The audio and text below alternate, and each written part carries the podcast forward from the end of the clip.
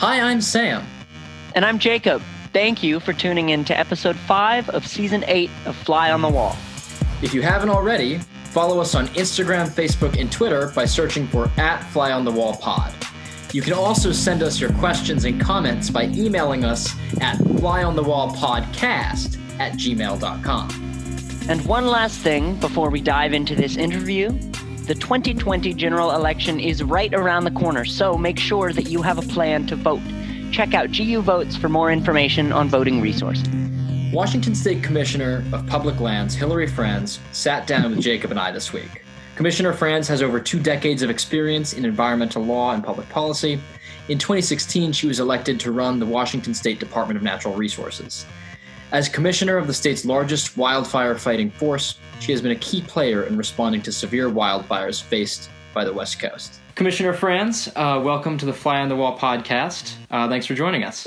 Thank um, you so uh, yeah, much. So your career has focused on the environment from your work as an attorney, focusing on conservation and environmental law, to your role as the uh, executive director of FutureWise. Um, but what made you first want to get involved in environmental policy?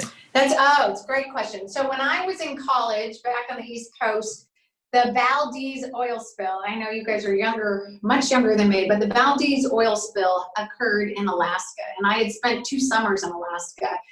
Um, and for those who aren't aware, it was a pretty significant crisis of complete pollution and decimation, not only the environment, but actually communities whose economy truly depends on the environment. And that got me very interested in the interplay between people and place and sort of the long-standing debates between the economy and the environment. And too often you see them working against each other versus working together.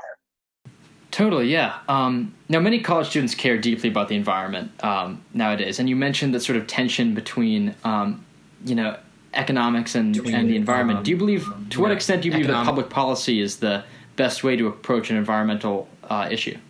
Oh, it's a huge. I mean, I think it first starts with the public policy has to be informed by science. I think too often these days people are enormous amount of time in headlines versus thinking about how the science should inform our policy. Um, and honestly, we need to be implementing environmental policy that recognizes what the science is showing us, what the science shows us about the past, what it shows about today, what shows the future. And I think climate change is a perfect example. Is there's a debate right now is the climate always been changing or is it changing now only recently? The climate has always been changing. We know that. But it is changing at different pace and scale than historical. And that is because humans are influencing the climate change. Um, a lot of people say, well, what can we really do about it? There's nothing we can do about it. This is a global problem and it's too big for any of us. Well, that is sort of giving our future and your future um, up to uh, this sense of pessimistic inability to make a change. And I think COVID has shown us that we can rapidly change our behavior in a very short time frame from where we work, where we go to school, how we move around, what we do with our free time that says we can make significant changes to actually address climate change. One, in investing in more carbon sequestration, investing in more of our natural resource lands that are, are critical for our survival from the water we drink to the air we breathe to the land that feeds us and houses us. Also, looking at how we make our communities more resilient to this changing climate so that my children and my grandchildren will one day have a future versus the ones that we've been blessed with. So, uh, with all these recent crises uh, that the world's been going through, how is your approach different for a state like Washington uh, with so much variation in geography and political ideology than it might be with some other place? So we are, our state is very divided state. It is divided similar to how the nation is. urban and rural, Republican and Democrat, East and West, right? Um, and within that, I think too often the issues become part of division um, versus finding the similarities and common ground. And I think climate change is a perfect example that people are now using this to fight a political war versus actually fight for what we need to change on the ground to make sure that our environment and our communities and our economy are real strong and healthy.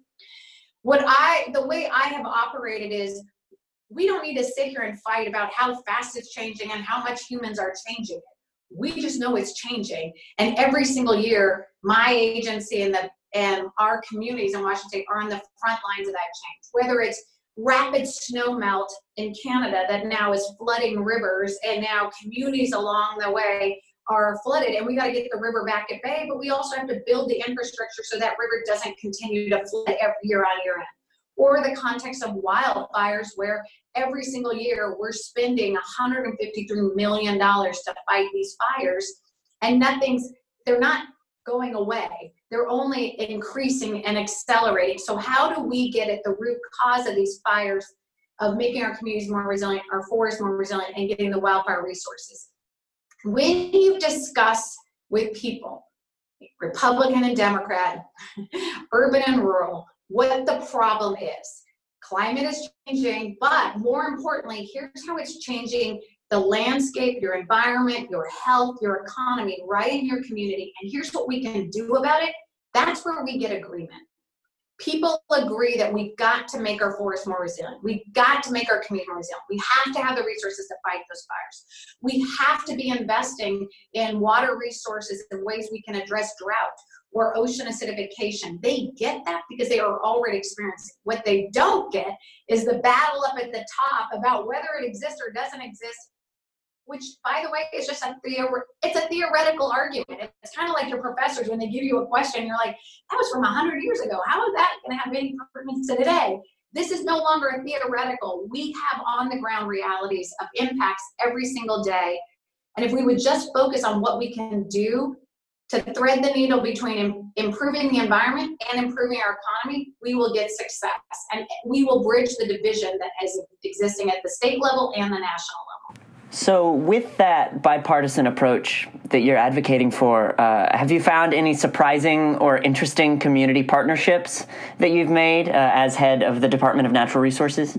So, I think, um, you know, it's interesting because I've been in environmental policy for a long time. And, and I'll be honest, when I ran for office for this position, majority of the state actually thought I had two heads and breathe fire. And while nobody on this podcast can actually see that I only have one head and I don't breathe fire, um, I try to just put them out. Uh, it shows you how people had, in sort of in a way, um, they had said this person is an outlier, this person is too progressive, this person is too radical. This we do this kind of judgment all the time, Republican and Democrat, right and left we are always creating enemies of somebody who we think is different from us versus actually seeing what we have in common. And what I have found is we are not that far apart. Every single person in this country, in this world, wants to have a roof over their head.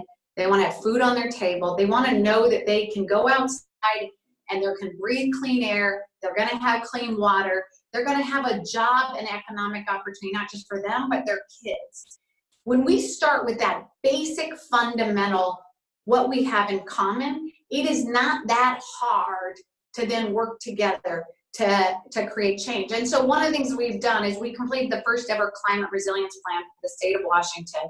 And as we know, climate change is one of those big things about, you know, do you believe in it? Do you not? Are you good or are you bad? Um, we then took that climate resilience plan and we went into the communities that are on the front line, very Republican conservative communities, where majority of the leaders do not feel that they can actually go out and have a conversation about climate change and how the climate is changing and what we need to do about it. And leaders from that community, over 60 of them at all levels, local, state, and federal, all came together and said, We know we have a problem. What we don't know is whether you're going to help support us make the investments we need to in this community. We then made an agreement we were going to work together, and we're making progress on making that community more resilient to this changing climate wildfire, drought, forest health, smoke in the air, clean water. Um, what I find is we have way more in common than we think, and too often we have elected spending too much time trying to make headlines and trying to poke the bear, pick a fight, and as I say, hot air only fuels fire. It doesn't put it out. We need a lot less hot air and a lot more people getting on the ground to put the fires out. Certainly. Now, you mentioned um, uh, running for office, um, coming from your background as uh, as an environmental um, uh, activist. Uh, what's it like going from a private environmental nonprofit like FutureWise to running a state government department? So it's a big difference, one in resources. You know, I went from about 25 employees to 1,400. Um, you very much are, we're in every community. I would say the most challenging and the most significant is the fact that the work that we do is truly about protecting people's lives. And I don't think a day goes by where I am not worried for the men and women that are putting their lives on the line to fight these fires that I um, that are on my team and I work for, but also the communities that are on the front lines of that risk.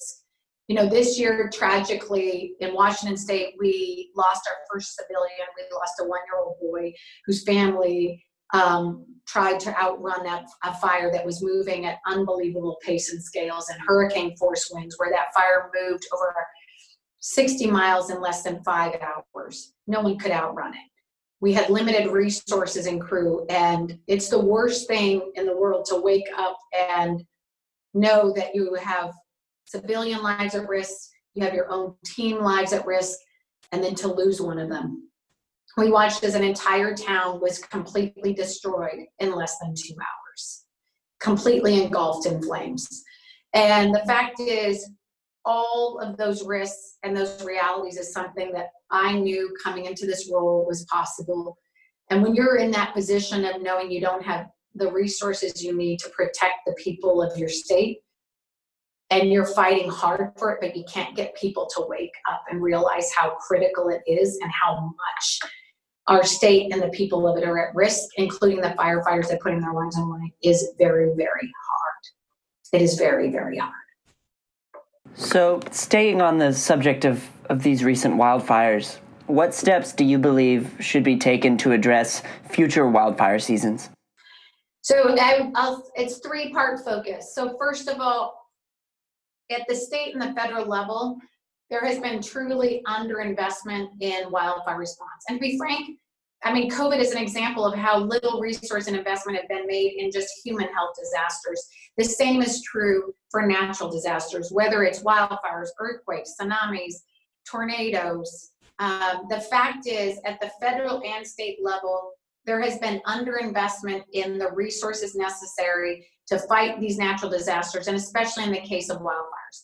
Year after year, we're spending over $153 million to fight these fires we're basically reacting. Like government too often waits till the crisis is upon us before we take action. And when you're already in the midst of crisis, it will always cost more, cost more in dollars, cost more in lives at risk. Um, so specifically, we have got to be investing in the air resources at the federal and state level to get on the fires quickly and put them out. We have to be investing in our firefighters and incident management teams, the top level incident management teams that right now, many of them, first of all, there's only 17 for the entire nation to respond to any human health and natural disaster. And COVID, amongst all the natural disasters, has limited the number of resources for those teams. Many of them are also nearing retirement age, and we haven't trained the next teams to come in. We have underinvested in the equipment necessary to get on those fires, and as a result, Oregon, Washington, California, Colorado, Montana, Wyoming, Idaho, all are, Alaska, which had 2 million acres burned last year, are all fighting for the same resources, and there's not enough to go around. That's one. Number two, we have a forest health crisis in Washington State, Oregon, California, and many of the um, west parts of our country where we have too many millions of acres of dead disease forests that are dying. Uh, they're literally tinder boxes where all it takes is a spark, and those forests before might only burn about 100 acre are now burning hundreds of thousands of acres in just hours. We have to go in and specifically remove the dead dying disease trees, remove the smaller diameter, be able to give the forest a fighting chance against nature because fire is natural in our forest. What isn't natural is the fuel load and the dead disease forest that we have and how significant the acreage is. And then third, we have to make our communities more resilient to fire. Um, one of the things that was so compelling um, in the town of Malden that was destroyed in Washington State, we have similar towns across Oregon and California this year and even previous years that have been completely destroyed by these fires. as you look at home after home that has been completely laid um, down and destroyed, all that's left is a foundation and a chimney. Many of those homes had a chance. When I look at amongst 30 homes being completely destroyed, in the midst of that rubble is one home that's not even touched, not an ember on it. Grass is green, house not impacted at all. We have the ability to make our communities more resilient to wildfire. We have to go and take the necessary steps to give our communities a fighting chance to protect their lives, which will also help our firefighters. And while I'm talking about wildfire, the same thing is true with any other crisis from flooding to landslides to the context of hurricanes that we see in other parts of our country to earthquakes. We have to start making our communities more resilient to these natural disasters, and doing so will actually make our economy more resilient too. Certainly. So, um, zeroing in on um, now that we've spoken about the, the long term solutions, take us inside the Office of Department of Natural Resources during the Washington State wildfires. How do you approach leadership in a time of crisis? So there's enormous amount of things that are going on at any point in time, and I'll just let me start with what um, was Labor Day. We had actually been had significant number of fires all year long, but we had been able to get on those fires quite quickly and put them out and contain them. We had over 1,300 fires that had already um, happened in the state. But Labor Day morning, we knew winds were going to be high, but we had no idea how significant they were going to be.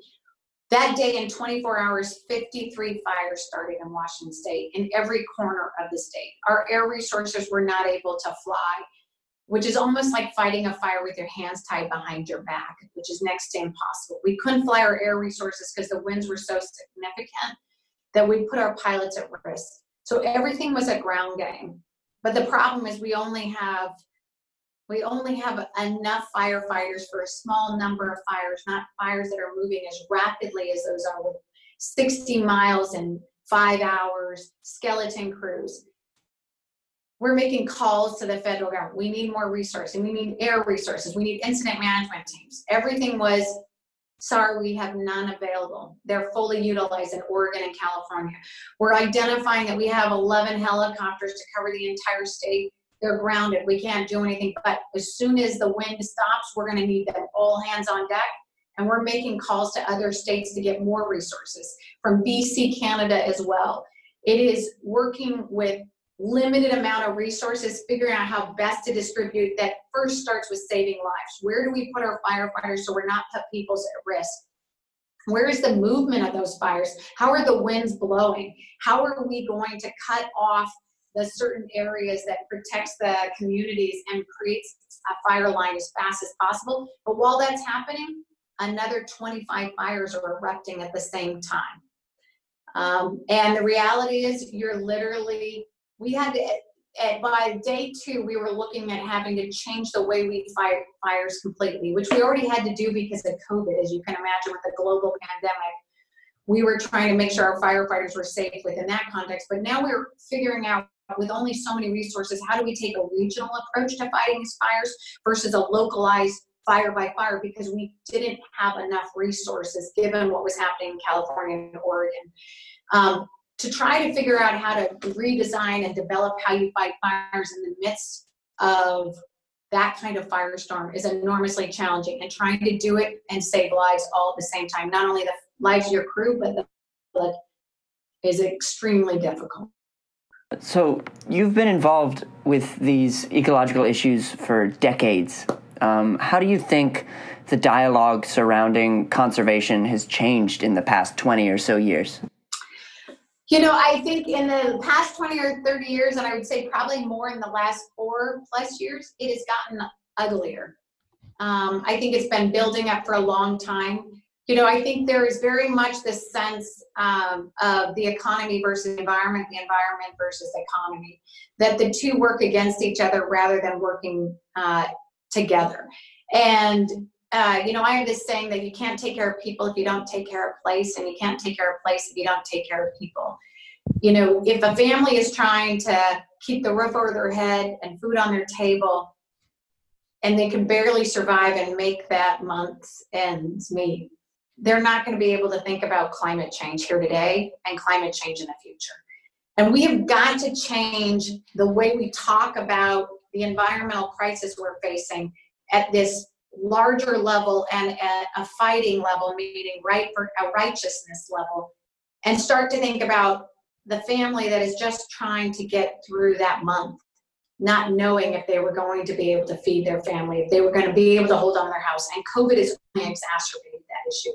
And when we start to think about it at that level, at that localized level, that this family definitely cares about the environment.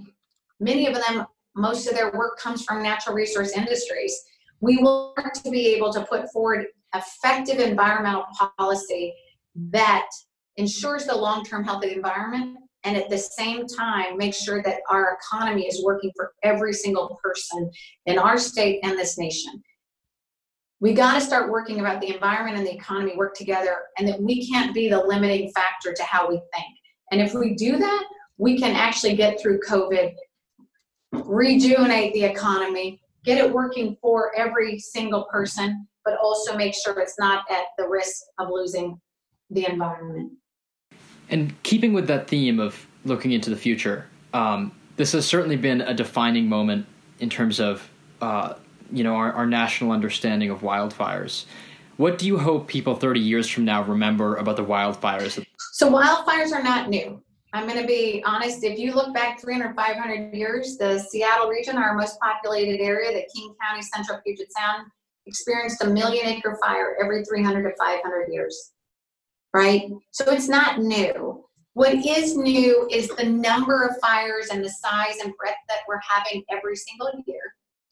Um, what's also new is how many people we have within those high risk areas and how much those high risk areas are expanding to every part of our state. Um, our weather is getting hotter and drier.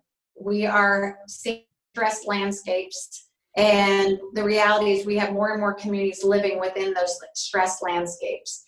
My hope is that 30 plus years from now, they we they see that we learn from the management of our environment in a way that put our environment and our people at risk.